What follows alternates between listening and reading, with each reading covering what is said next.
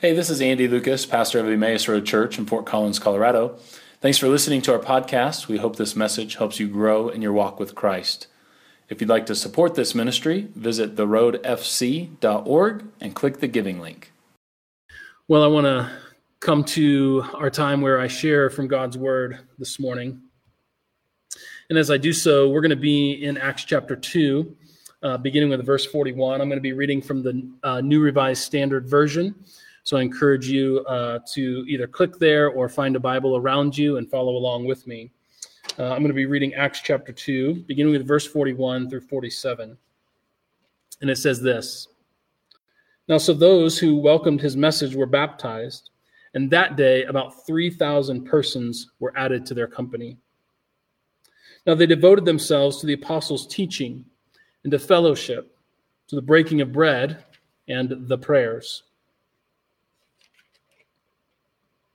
Awe came upon everyone because many signs and wonders were being done by the apostles. All who believed were together and had all things in common. And they would sell their possessions and goods and distribute the proceeds to all as any had need. Day by day, as they spent much time together in the temple, they broke bread at home and ate their food with glad and generous hearts, praising God and having goodwill for all the people. And day by day, the Lord added to their number those who were being saved. This is the word of God for the people of God. Thanks be to God. Now, during this season, when we kind of draw special attention to the celebrating the resurrection of Christ, the seven weeks of Easter, uh, we've been in a series that we're calling The Uprising. And this series is really meant to help us explore some of the implications of Jesus' resurrection for our own life and faith. And what we've discovered is that this uprising, like many uprisings, confronts oppressive power, but in a totally new and different way. Uh, the uprising that is centered on Jesus and his message is an uprising of hope instead of hate. It's one of peace instead of violence. And what we've discovered over the first three weeks of this series is that we've discovered that it is an uprising for everyone, that all people are welcome to join in the uprising centered on Jesus. And last week, we were reminded that if this uprising is to be recognized as something different, then participants in this uprising must be faithful to the radical ways of Jesus. That is to say, that we must resist the temptation to morph this uprising into the tired old ways of violence and exceptionalism. And so this week, we continue in our discovery of the uprising by entering into the world of the disciples who were in Jerusalem uh, a few weeks and months after Jesus' resurrection. And by that, I don't mean just in a passive sense we want to enter this world but rather this morning, I want to enter into this world in a very active sense. And so for the rest of the morning, I will be sharing and talking to you as though I was a first century Jewish disciple of Jesus uh, in the days following, the days and months following the resurrection. So let's do our best to enter into this world and see what their life and their gatherings might have been like. It's been almost a year since our lives were changed forever by resurrection. Now, at first, I wasn't so sure. I could hardly believe my eyes. I wondered if I was living in a dream. And for a few weeks following the resurrection, we kept getting reports of people that had seen Jesus and were interacting with him. But then all of a sudden, reports came that he ascended into heaven and he is reportedly now sitting at the right hand of God. There is some debate among us about what this really means. Some believe that God is staging a cosmic and dramatic intervention. Others think that Jesus' ascension simply means that Jesus has left and the whole mission of God's kingdom is now over and those who were previously disciples have now returned to their lines of work and given up. But there is a group of us, myself included, we are convinced that we are to carry on the work that Jesus began. that we are to live in light of Jesus' teaching and his announcement of the coming of the kingdom of God. I was there that day when the Spirit of God came upon us.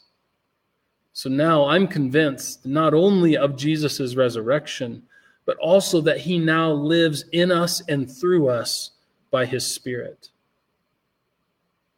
But I have to be honest.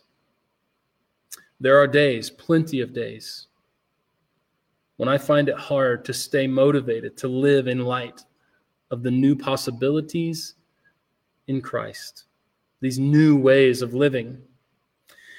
It is so tempting for me, and I know for some of my friends, to return to the same old order of things to help us stay encouraged and help us stay connected to the good news of Jesus, many of us have begun gathering in small communities that we call ecclesia. Now, you living in a, the, a city of Roman rule, you've probably heard that term before. It's the word that Rome uses to describe the exclusive gatherings of Roman citizens to discuss the affairs of empire. In those meetings, the people are motivated to carry out the purposes of Rome and to strategize how best to do so. But it's also in those meetings where the citizens of Rome honor the emperor and the whole pantheon of gods that support him.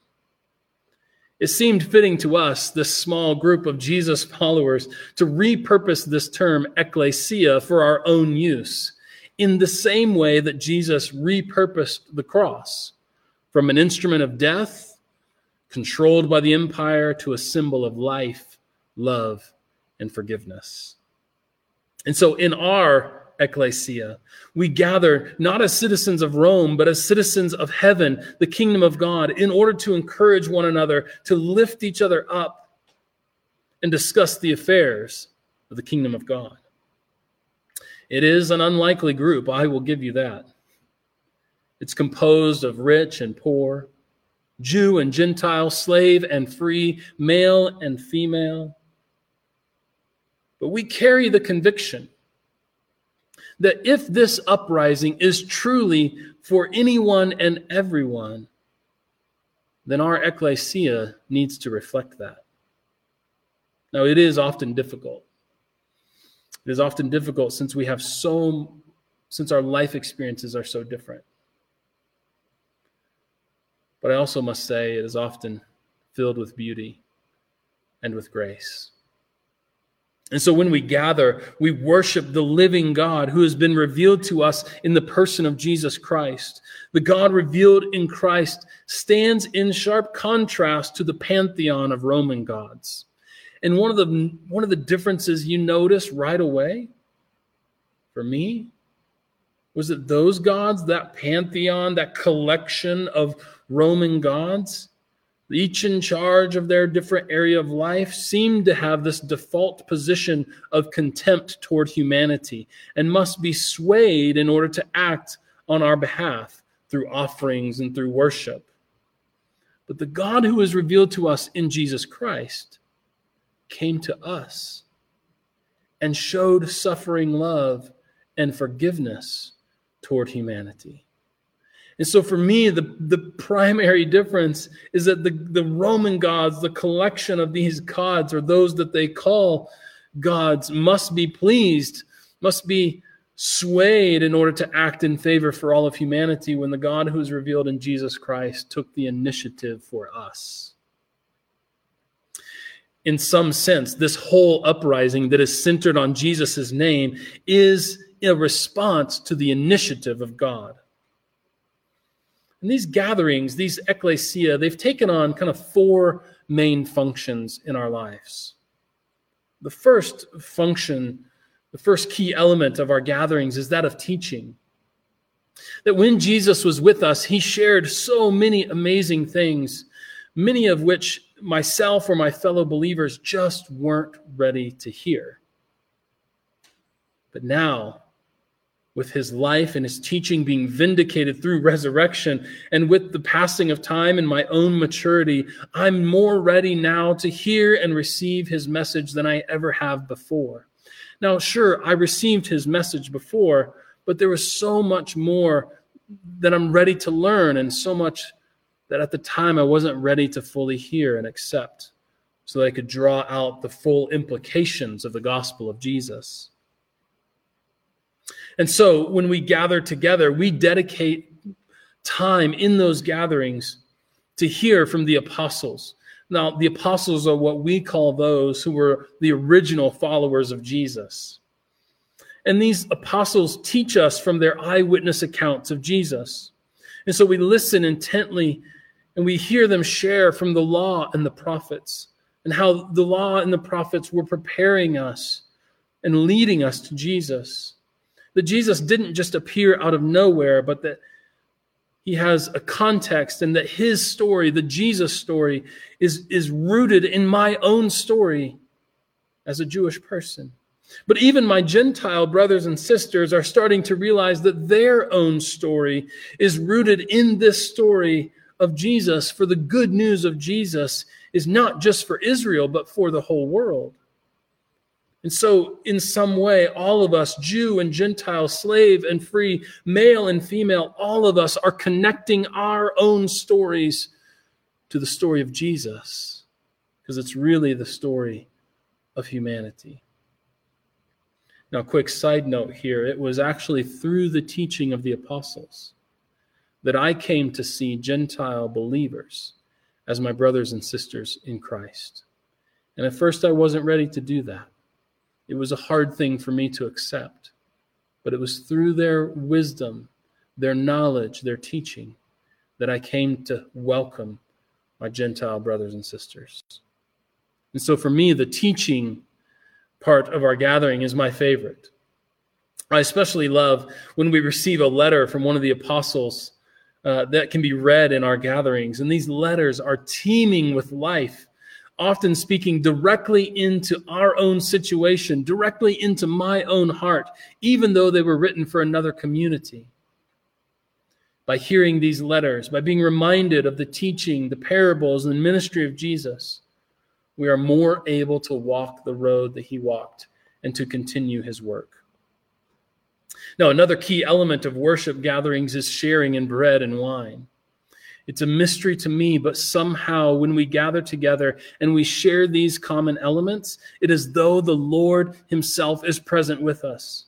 It's as though He is acting in our midst, reminding us of His own life, death, and resurrection, unifying this group of diverse people and pointing us forward to a day when His kingdom will come in all of its fullness. And in any gathering in Rome, it is clear the lines that are drawn among us.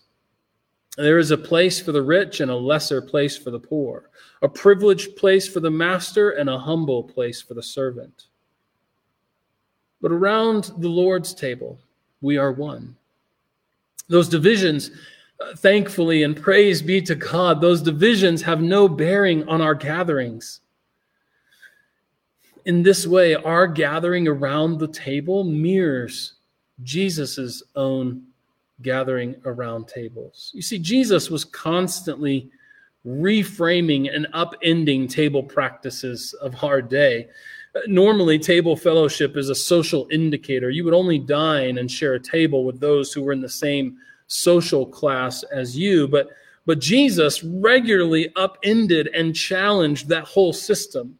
And so now, as the ecclesia of Christ, we gather around one table, and I have to tell you, it is quite beautiful. But we also recognize that it is only through the Spirit of Christ that lives in us that we're able to participate in these table practices and to recognize His presence with us. Uh, because otherwise, being unified in this way would be far too hard far too difficult. The ability to gather around one table in unity uh, is, in fact, evidence of the Spirit of God in us and among us. In fact, the, the Spirit of God was so real amongst us as we shared the table together that we began to recognize His presence with us in very tangible ways. We thought it would be appropriate to begin repeating the words that Jesus shared with His disciples during His last meal before His death. And so we'll do something like this. We'll, we'll hold up the bread and we'll say, This is the body of Christ that has been given for you. And then we'll hold up a cup of wine and we'll say, This is the blood of Christ that has been poured out for the forgiveness of sin. And so, with the death and the resurrection of Jesus in our recent memory, these words for us and for the forgiveness of sin land heavy on our own hearts and minds. For in the same way that medicine is given for illness, we know that Jesus' death and resurrection is curing in us old ways of life, old mindsets, and old habits that belong to the way of death. And so, as this at this table with my brothers and sisters in Christ, we remember that Christ responded to harm with forgiveness. And then we are cured of our desire for revenge. We remember how Jesus welcomed outcasts, and then we are freed from the heavy weight of us and them mindset. We remember how Jesus showed love to sinners, and we are cured from hatred. We remember how Jesus told us to forgive those who have wronged us, to pray for our enemies, to lay down our swords, and we are saved from the temptation to try to control people through violence. Gathering around the table with my fellow believers changes me. But our gatherings aren't just teaching and a meal. Another part of our gatherings is sharing in fellowship. Uh, we get into each other's lives. during our time together, we're often around the table sharing a meal. But during that time, we share what we're learning and how the good news of Jesus continues to shape our lives. We share our experience of failure and of victory. We share our questions and our doubts. We share about that of which we are confident, and we share our joy. It's a gathering that is marked by the human experience of highs and lows. That on any given gathering, and we gather as much as we can, some may be experiencing joy, while others may be experiencing a real difficulty. But the goal is not to fix one another. The goal is to be present with one another in the same way that Jesus was so present with those who shared his company. So the goal is not to gather together in order to judge and then fix or repair one another. The goal is simply to gather together uh, and, and emulate the presence of God to one another as He is present with us, so that then through the working of His Spirit, through the teaching of the apostles, we all might be brought into greater degrees of His likeness. And so often, we share with such honesty with one another that we learn of needs. None of us are rich, but together we can make sure that all needs are met. These are the people with whom I share my life, and I'm so thankful for the times that they have helped me and I've been able to help them. We're in this together, and we're going to get through this together. Now, the final, final part of our ecclesia gatherings is prayer. And during our times of prayer, we include our own prayer, but we also pray the prayers from our ancient prayer book, the Psalms.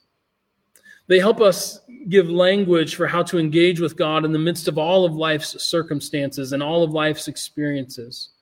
And when we aren't praying the Psalms um, or, or the prayer Jesus taught us to pray, then we are making requests. We're giving thanks and we're confessing our sin to God. You know, we can truly and freely confess our sins to God because Jesus showed us that God is gracious and forgiving. And we can openly confess our sin before God and one another. And that means that our gatherings, in our gatherings, we don't have to try and live in secret or we don't have to make excuses for how we've messed up. And it, honestly, it keeps us all from pretending. And so we confess our sin, but we also give thanks to God for all that He has done. And our thanksgiving can come in the form of singing, dancing, words of praise. Offering praise to God helps us face uncertainties in our world. It roots our minds and our attitudes in the victory of Jesus over sin and death and reminds us that we don't have to fear even when the threats are very real. And finally, we make requests. We ask God for help, strength, comfort, guidance, because we can't provide those things all on our own. And when it comes to making requests, I find it helpful to anchor those requests in the line that Jesus taught us to pray Your kingdom come, your will be done on earth as it is in heaven. So, with this as an anchoring statement, I often pray for injustice to end. I pray for our leaders to look to the good of others, not just themselves or their reputations. I pray for those who threaten me, with those whom I could call enemies, because that's what Jesus taught us to do. I pray for good to come to those who have harmed me. And what I've found is that when I pray in the radical ways that Jesus taught, I am formed through prayer. Prayer changes me and helps me better walk in the ways of Jesus. And so we have teaching, the table, the fellowship, and the prayers. And it all kind of comes together to help form us as the disciples of Jesus. But here's what I hope I hope I haven't painted too, too perfect of a picture. We have a lot to learn. I have a lot to learn, and there are a lot of problems that we still have to work out. But despite that, I have found that the practices of teaching, the Lord's table, fellowship, and prayer have anchored our gatherings and our lives since Jesus' resurrection.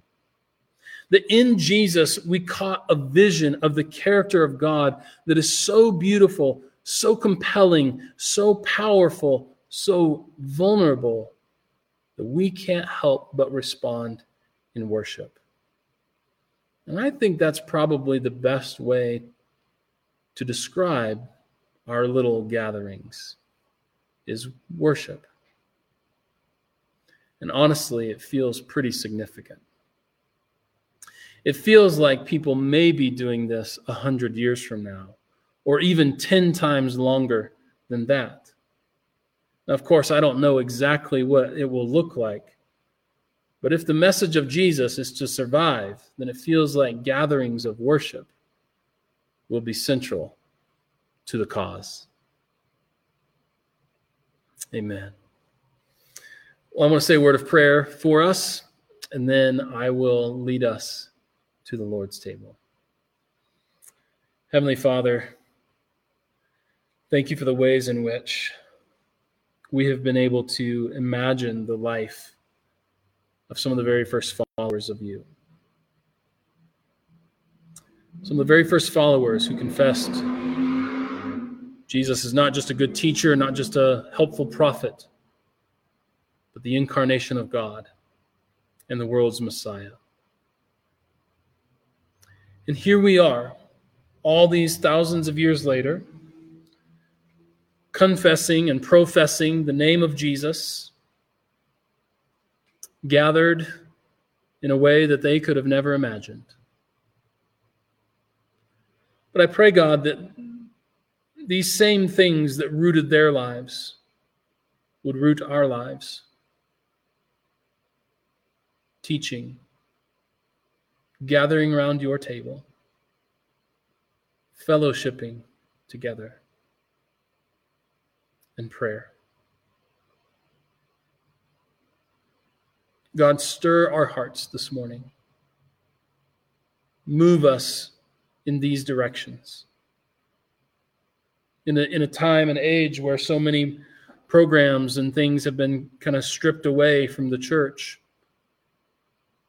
bring us back to what is central and strengthen your church, we pray, and strengthen your disciples.